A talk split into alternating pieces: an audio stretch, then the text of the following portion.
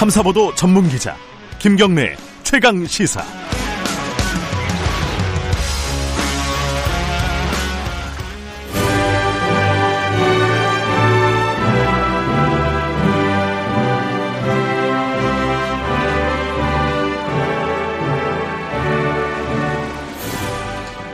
전국의 가장 뜨거운 현안을 여야 의원 두 분과 함께 이야기 나눠보는 시간입니다. 최고의 정치 오늘도 두 분 나와 계십니다. 먼저 더불어민주당 홍익표 의원님 안녕하세요. 네 반갑습니다. 예 그리고 국민의힘 윤영석 의원님 안녕하세요. 네 반갑습니다. 이제 국민의힘이라고 해야 되는 거 맞죠? 예 그렇죠. 어제 네. 오후 3시부로 어, 당명이 변경이 되었습니다. 아직 좀 네. 조금 이렇게 입에 익진 않으시죠? 예, 아무래도 좀, 아, 그래도 이제 우리 국민들의 어떤 힘을 바탕으로 한 네. 정치, 또 국민들께 힘이 되는 정치를 어, 지향하는 그런 취지이기 때문에 네. 아, 금방 익숙해질 생각합니다. 네. 어떠세요? 남해당 이름이지만 평가하신다면 국민의힘 이름 어때요? 글쎄요, 아직 너무 생소해서. 생소하신가요?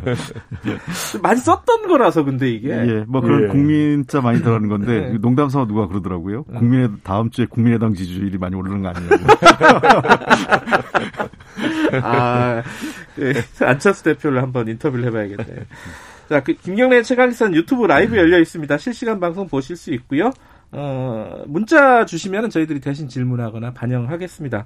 짧은 문자 50원, 긴 문자 100원, 샵 9730으로 보내주시면 됩니다. 스마트폰 콩 이용하시면 무료로 참여하실 수 있고요. 지금 낙동강 문경시 지점에 홍수주의보가 발령이 됐다고 합니다. 피해 입지 않도록 조심하시기 바라겠습니다. 오후까지는 좀 긴장의 끈을 놓지 않아야 될 것 같습니다. 이슈가 좀 어제도 많은 일들이 있었어요. 이 와중에 태풍 불고 코로나 있고 이 와중에도 정치권에 많은 일들이 있었는데 하나씩 하나씩 좀 의견들을 좀 들어보는 그런 시간으로 좀 어, 만들어 볼게요. 먼저 대통령 얘기부터 할까요? 대통령이 어제 문재인 대통령이 간호사들을 격려하는 SNS 글을 올렸는데 이게 뭐 표현이 그렇습니다. 의사들의 짐까지 간호사들이 이제 파업 아, 떠맡아야 되는 상황 너무 어렵 어려운 상황이다. 안타까움의 표현이겠죠 일단은 그리고 뭐 코로나 방역할 때 의료진들이 다 고생했는데 그 중에 대다수는 간호사라는 거 다 알고 있다. 여기에 대해서 뒷말들이 많습니다. 일단 뭐 젊은 간호사 협회 이런 데서 또 어, 반, 반론도 제기를 했고 의사들도 좀 전에 얘기를 들어보니까 너무 갈라치기 하는 거 아니냐 이런 얘기도 있고 이 얘기는 뭐 윤영석 의원 얘기부터 좀 들어보죠. 예, 우선 뭐 대통령께서 지금 의사 파업에 대해서 네. 상당히 좀 좋지 않은 그런 감정을 너무 이렇게 노출한 것이 아닌가 하는 그런 생각이 들고요. 네. 대통령의 그런 발언이나 SNS 그런 상당히 좀 신중하게 작성이 돼야 되는데 네. 지금 코로나19로 참 의료계 모두가 지금 어, 고생을 많이 하고 있는 상황에서 어, 의사들과 또 이 간호사들 또, 이, 또 이렇게 갈라치기하고 분열하는 그런 것은 저는 좀 바람직하지 않다고 생각합니다. 음. 그래서 어, 좀 SNS 글이지만은 어, 많은 오해가 나오기 나오고 있기 때문에 좀 해명하는 음. 그러한 어, 조치가 좀 필요하지 않겠는가 생각이 듭니다. 홍 의원께서는 어떻게 생각하십니까? 글쎄요, 뭐, 그, 뭐 듣기에 따라서는 의사 집단에서는 조금 더 불편할 수도 예, 있다 이런 예. 생각은 드는데 어, 그냥 메시지 액면 그대로 봤으면 좋겠습니다. 좀 음. 현장에서 실제로 고생을 제일 많이 하고 있는 게 간호사라는 음. 것은 다 알고 있는 사실이고요. 특히 네. 어, 지금 음. 명분 없는 그 의사들 파업으로 인해서 파업이 또 아니죠. 이건 그 저, 진료 거부? 진료 거부죠. 예. 파업은 노동자들이 합법적 권리인데 음. 그래서 의사들의 이 저 명분 없는 진료 거부 행위에 대해서 그로 인해서 그 현장에서 간호사들의 그 이 경무가 가중되고 있거든요. 그런 네. 현실에 대해서 위로의 메시지를 보낸 거다 이렇게 얘기하면 될 겁니다. 그걸 뭐 굳이 갈라치기다, 음. 뭐 의사 집단을 뭐 매도했다 이렇게 표현하는 것은 저는 뭐 적절치 않다고 봅니다. 알겠습니다. 뭐한 마디씩 들었으니까 넘어가고요. 오늘 그, 어, 할 얘기가 많아가지고요. 정강훈 목사 얘기부터 잠깐 해볼까요? 정강훈 목사가, 어, 나오자마자 퇴원을 했잖아요. 어, 네, 어, 기자회견을 했는데 그 얘기를 했어요. 국민을 속이는 행위를 계속하면, 이거 대통령한테 한 얘기인데, 어, 사과하고 대통령은 먼저, 어, 한 달 뒤에, 어, 계속 이런 행위를 하면은, 국민을 속이는 행위를 하면은, 순교할 각오가 돼 있다. 이렇게 얘기를 했어요. 이 좀 어떻게 어떻게 보셨습니까 이거는? 글쎄요. 뭐저 저도 그 카톨릭 신자지만 네. 정광원 목사 때문에 이 순결한 말도 오염되는 것 아닌가 싶은데 아, 매우 불쾌합니다. 그러니까 네. 어, 정광훈 목사 본인의 행위가 어떠한 사회적 파장과 어, 지금 그 위기를 초래했는지에 대해서 좀 되돌아보셔야 됩니다. 예.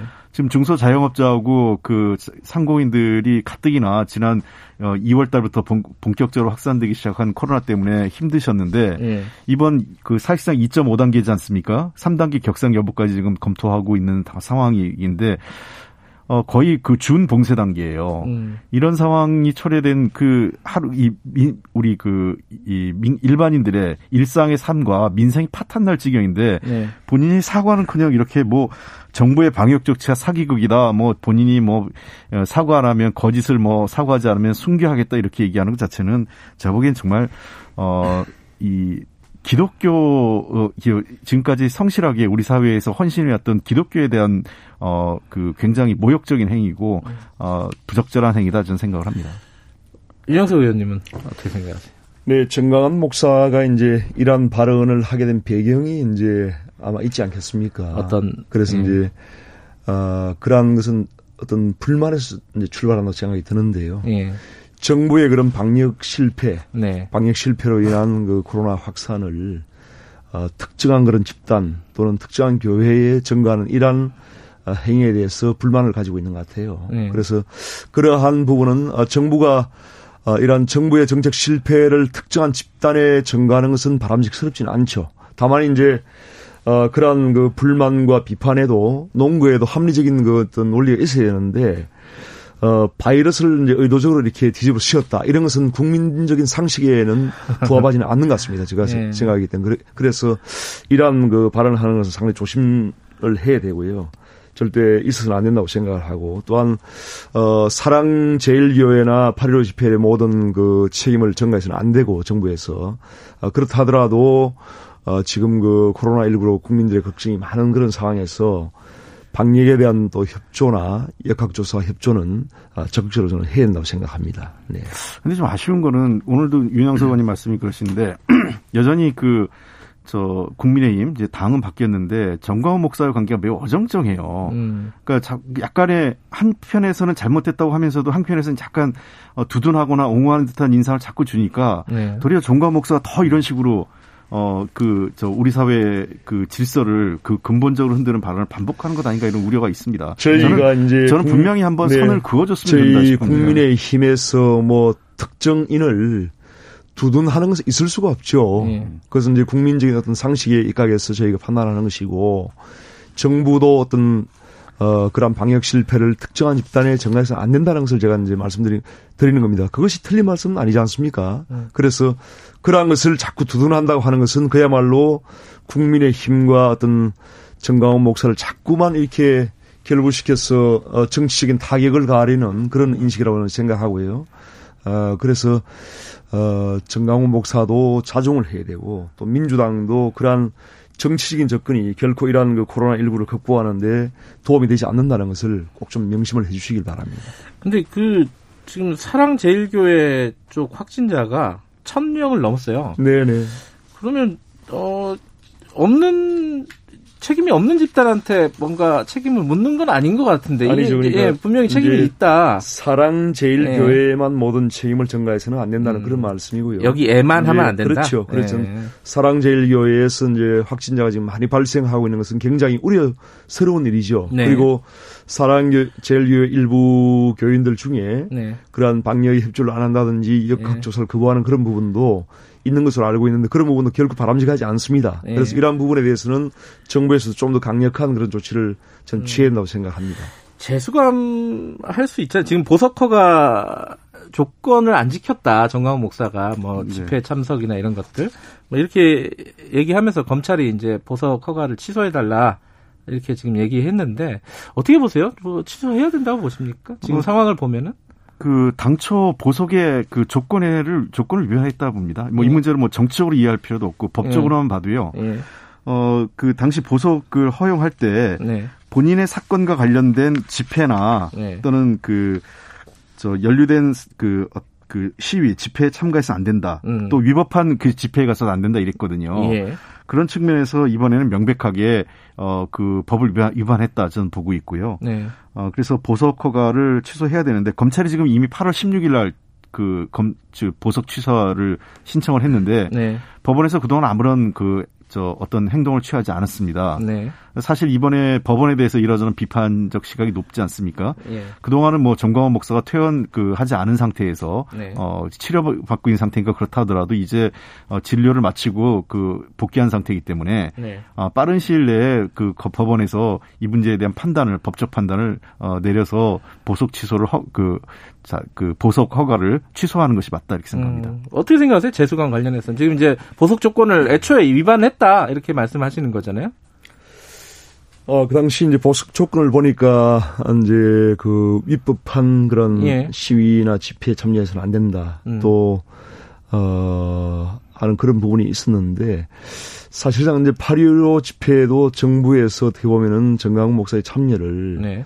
어, 당시에 그런 그 어떤 위험성이 있다고 판단이 됐으면은 어 제, 설득을 하거나 제지를 했어야죠. 그런데 그러한 노력이 좀 부족했다는 것이 아 그때 어, 우리가 만약 제재했으면 또 개인의 그 저 시위 그 집회 아니죠. 그 당시 이제 그런 뭐 보석 조건이 있기 때문에 보석 조건에 어떤 위배되는 그런 부분도 있지 않습니까? 아유, 그렇기 그, 때문에 음. 그런 부분에서 좀 그 근데 이분이 뭐 어, 설득될 사람은 아닌 것 같고 정부가 좀 이렇게 적극적인 그런 조치를 하지 않았다는 그런 네. 비난은 그 면치 못할 겁니다. 네. 그렇기 때문에 앞으로 뭐 이 부분은 이제 법원에서 정확히 판단을 해야 되고요. 네.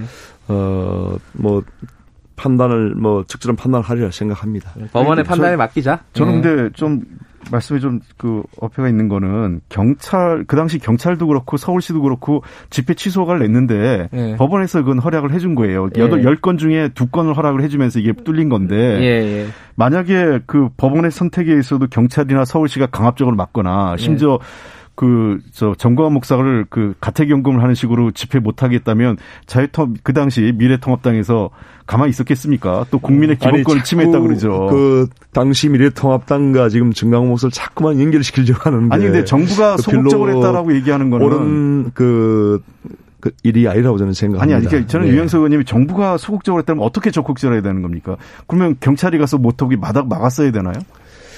어, 원천적으로 이제 이러한 부분에서 이제 물론 그 법원의 그 집회 허가가 있었기 때문에 지금 정부가 자꾸 이제 책임을 이렇게 어, 어 법원에 이렇게 자꾸 이제 전가시키고 하는 그런 부분인데 네. 어 이런 부분에서 이제 어 정광훈 목사에 대한 그런 설득도 부족했다고 저는 생각하고요. 그 당시에 이제 보수 조건에서 이 부분이 어 당연히 어떤 그 자택에서 이렇게 뭔가 그 어, 그 보석 조건에도 그런 조건이 있거든요, 분명히. 음. 그래, 각 자택에, 어, 격리는 아니지만 자택에 이제 계속 있어야 된다는 그런 조건도 있는데, 음. 그러한 부분을 들어서라도 설득을 했어야 되는데 좀 부족했다는 것이죠. 네. 알겠습니다. 어, 얘기 넘어가고요. 이 뒷얘기도 뭐 할 얘기 많을 것 음. 같아갖고.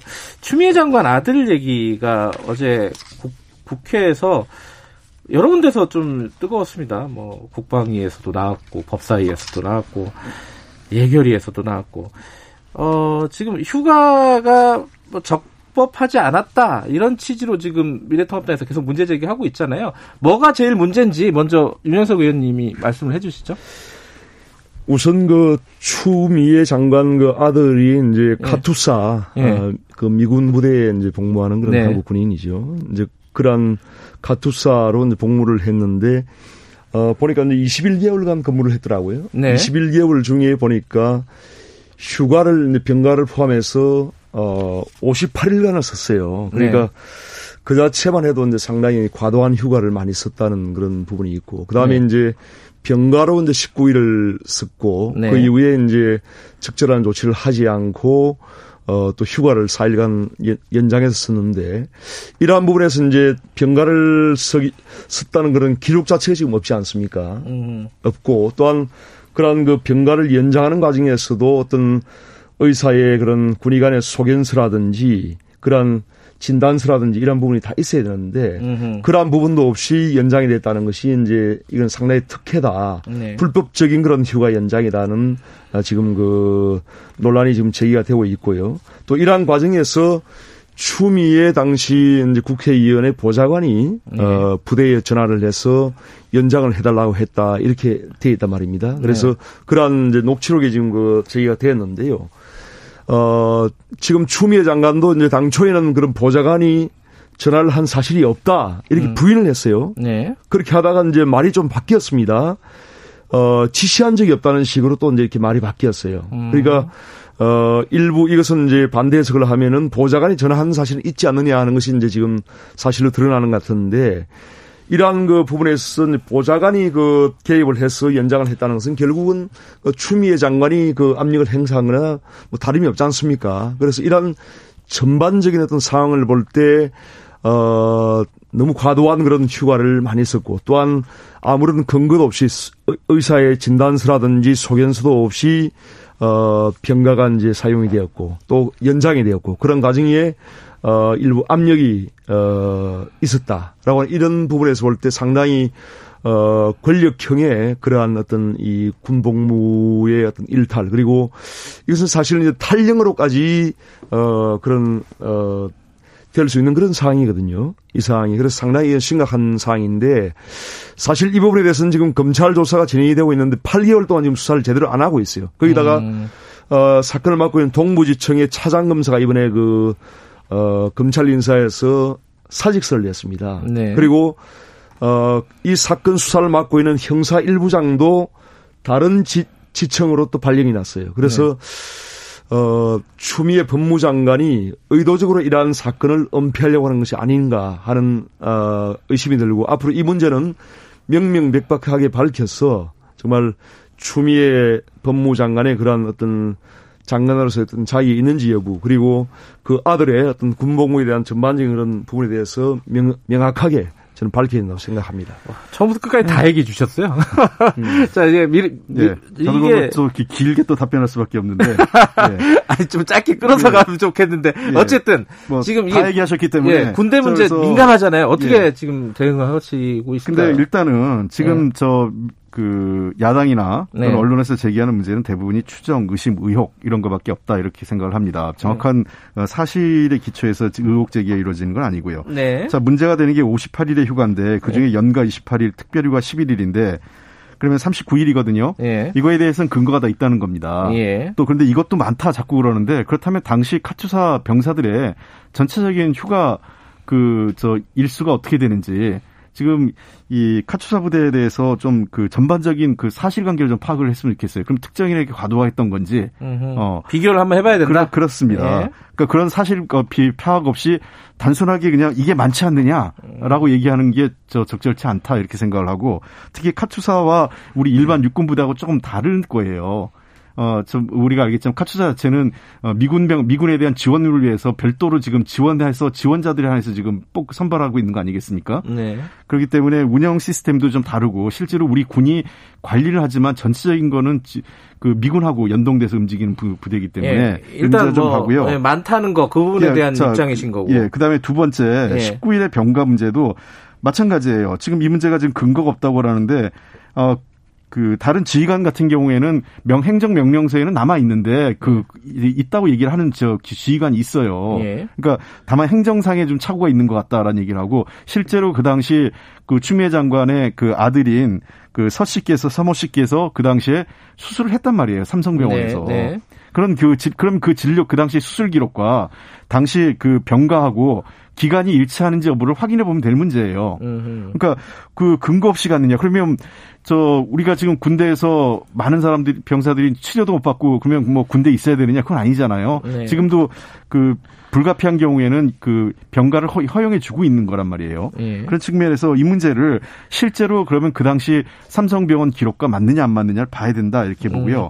또 하나 공개 녹취록이라고 신원식 의원이 공개했는데 이게 전부 다 제목 장사를 했어요. 처음에는 보좌관에서 마치 추미애 장관 보좌관의 그 보좌관이 직접 그 군 관계자하고 통한 녹취록이 있는 것처럼 얘기를 했는데 음. 그게 아니라 신원식 의원 보좌관이 군 관계자하고 통화, 그 통화하면서 그런 거 아니에요? 거의 유도성 질문들을 했어요. 전체로 내용은. 그런 거 음. 아닙니까 하면 해당자인 그 군 관계자는 지원장교 A, 씨라는 분은 네. 내용에 대해서 정확하게 인지하고 얘기하는 건 아니에요. 아, 그런 것 같습니다 라는 거 제가 가보니까 동부지검에서 검사한테 얘기 들었습니다. 그러니까 본인이 누 보좌관이 누군지 언제 어, 떻게 통화했는지도 정확한 기록을 본인은 못 갖고 대가 갔더니 그렇게 얘기를 하더라 이런 식의 얘기예요 전부 다. 네. 그래서 이 문제는 지금 검찰 수사가 진행되고 있고 그 검찰 수사가 나오면 나오는 대로 추미애 장관이 책임지겠다고 했지 않습니까? 음. 그래서 그 정치 공세할 이유도 아니고요. 그리고 정상적으로 이미 다 제대를 했습니다. 근데 말이 좀 바뀌었다는 부분에 대해서는 어떻게 생각하십니까? 추 장관 말이 좀. 그 말이 바뀌었다라는 거에서도 한 번 좀 저희도 봐야겠는데 네. 추, 추, 추 장관 자체도 이 사실에 대해서 네. 그몇 년 전에 있었던 일에 다 사실을 기억할 수 없겠죠. 누가 음. 전화를 했고 안 했고의 그런 문제 자체도 네. 그리고 실제로 그러면 누군가 전화를 했다 쳤을 때 그 전화가 압력으로 받아들여졌는지 음. 그러니까 우리가 봐야 될 게 첫째 이게 압력으로 느꼈는지 음. 두 번째는 그로 인해서 정상적인 행정 절차가 아닌 것이 이루어졌는지 네. 그리고 세 번째는 그 이후에 이런 것 이런 문제가 뭐 저 군부대 내에서 지금 정상적으로 지휘 계통에 보고되고 어 사후에 어 그 깔끔하게 처리가 됐는지 이런 문제들을 살펴봐야 되는 문제지. 그 우리가 통 그 갑자기 위급하거나 아프면 그 병원에 안, 응급실에 안 가고 일단 군부대 에 들어가야 되나요? 그건 아니잖아요. 예, 지금 그래서 이제 예. 어, 추미애 당시 국회의원 당시 당 대표였죠. 그러니까 당 대표의 2017년 보좌관이 예. 보좌관이 전화를 했다는 것은 거의 사실인 것 같습니다. 이것은. 에, 그래서 이제 뭐 사실인지는 모르겠지만 어쨌든 그런 문제 제기가 있었던 거죠. 그 네. 말이 바뀌었거든요. 그래서 네. 이러한 부분은 이제 거의 사실로 굳어지는 것 같은데 네. 그러한 부분을 지금 자꾸 부정을 하려고 하시면 안 된다고 저는 생각을 하고요. 지금 정경두 국방부 장관도 지금 인정을 했습니다. 그러니까 어떤, 19일간에 예. 19일간의 그 이제 병가를 갔는데 아, 아. 19일간에 가려는 긴 병가 기간임에도 불구하고 병가 서류가 지금 없다는 거예요. 음흠. 네. 이런 일이 있을 수가 없잖아요. 네. 그래서 그러한 부분에서 어떤 이에 분명히 부정과 비리가 있다는 생각이 들고 또한 병가를 가기 위해서는 의사의 진단서와 소견서가 반드시 첨부돼야 됩니다. 네. 전혀 없습니다. 이런 부분이. 네. 없으면서 또한 19일간의 병가가 부족해서 또 4일간 연장을 했단 말이에요. 네. 이러한 부분이 그 당시에 추미애 당 민주당 당 대표의 아들이 아니었으면은 네.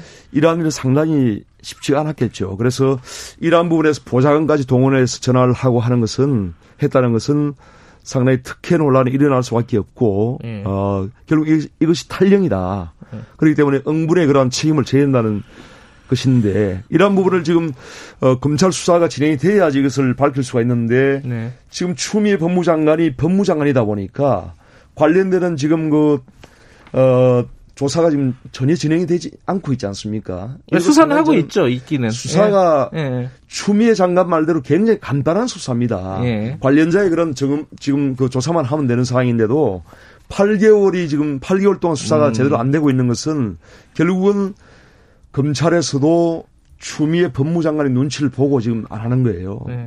아, 그래서 그 이러한 부분에 대해서도 자꾸 이제 민주당에서 이것을 비호하지 마시고 검찰에 대해서도 빨리 수사를 촉구해서 이러한 부분을 빨리 수사가 종결될 수 있도록 그렇게 아니, 해주시기 그 바랍니다. 추미애 장관도 얘기했고 저희도 그 검찰이 빨리 수사했으면 좋겠어요. 그리고 언제 음. 검찰이 아니, 그렇게 해놓고 아니, 아니 형사 일부장 다 딴 데로 보내버리고 아니 아니죠. 말이 안 되죠. 요즘 검찰이 어디 민주당과 대통령 눈치를 봅니까? 도리어 야당 눈치를 더 보죠. 언제 검찰이 우리 말 듣습니까? 저희 저희가 말을 들, 들으라고 요구한 적도 없고. 근데 다만 이런 얘기가 있어요. 지원 장교 얘기하고 다르게 그 지휘관인 예. 삐모 중령 같은 경우는 이런 얘기를 해요. 연통에는 기록이 남아 있다는 거예요. 음. 그리고 근데 다만 명령지가 지금 없다 이런 얘기를 하는데 그러니까 명령지라는 거는 군, 군대 같은 경우는 지휘관의 명령이 선 명령 그다음에 후 행정 절차가 이루어지는 경우가 종종 있는데 네. 그 행정 절차가 이후에 제대로 이루어지지 않은 것 같다. 네. 그래서 정경도 국방장관도 지금 상임위나 이런 얘기 같은 데서 답변하실 때 행정 착오가 있었던 것 같다 이런 얘기를 하는 겁니다. 그래서 그 문제에 대해서는 아까 검찰 수사해보고 그런 그 이런 경우가 아주 예외적으로 어, 특권층 자녀에 대해서만 어, 특혜처럼 이루어졌는지를 살펴보면 될 일이라고 봅니다. 근데 이제 검찰 수사가요. 어, 어쨌든 결론이 날 텐데 어떤 방식이로든지 네. 미래통합당 입장 같은 경우에는 어, 만약에 무혐의로 결론이 나면은 어, 이 검찰 수사 못 믿겠다 이렇게 될 거 아니에요 분명히 그죠? 그래서 이제 지금 네. 그 저희가 특임 검사를 이제 특임 검사로 하자고 음. 주장을 하는 이유가 네. 지금 8개월 동안 수사를 하면서 그 수사에도 상당히 미온적이었고 예. 그나마 지금 수사를 담당하던 검사들 다른 뭐 사임을 사임을 하거나 또 다른 지청으로 발령을 낸 것은 이것은 추미애 법무장관이 이, 이 건에 대해서 수사를 할 의지가 없다고 저는 봅니다. 그렇기 알겠습니다. 때문에 수사가 진행되더라도 상당히 이것은 중립적으로 되기 어렵기 때문에 예. 아, 특임 검사를 해서 임명해서 이 문제를 수사를 된다고 저는 요 얘기만 듣고 다른 얘기로 넘어가죠. 특임 검사 제안은 어떻게 생각하세요? 글쎄요, 그거는 그 판단해 봐야 될 문제라고 합니다. 일단은 네. 그 검찰 수사가 보고요. 네. 결과 보고 결과 미진하거나 네. 그러면은 그 이후에 가서 논의해야 될 문제라고 생각을 해요. 그건 네. 어, 국민들께서 수사 결과를 보면 그에 따라 합리적 판단을 하지 않을까 생각됩니다. 알겠습니다. 어, 시간이 많지 않아서 이 재난지원금 얘기는 간단하게밖에 못 하겠네요. 일단 그 이거는 홍 의원님 생각을 좀 궁금해서 좀 여쭤보고 싶어요. 이게 당내 어, 뭐 선별지급 얘기가 더 많은 것 같긴 한데 장관도 그렇고 어, 이낙연 대표도 그렇고.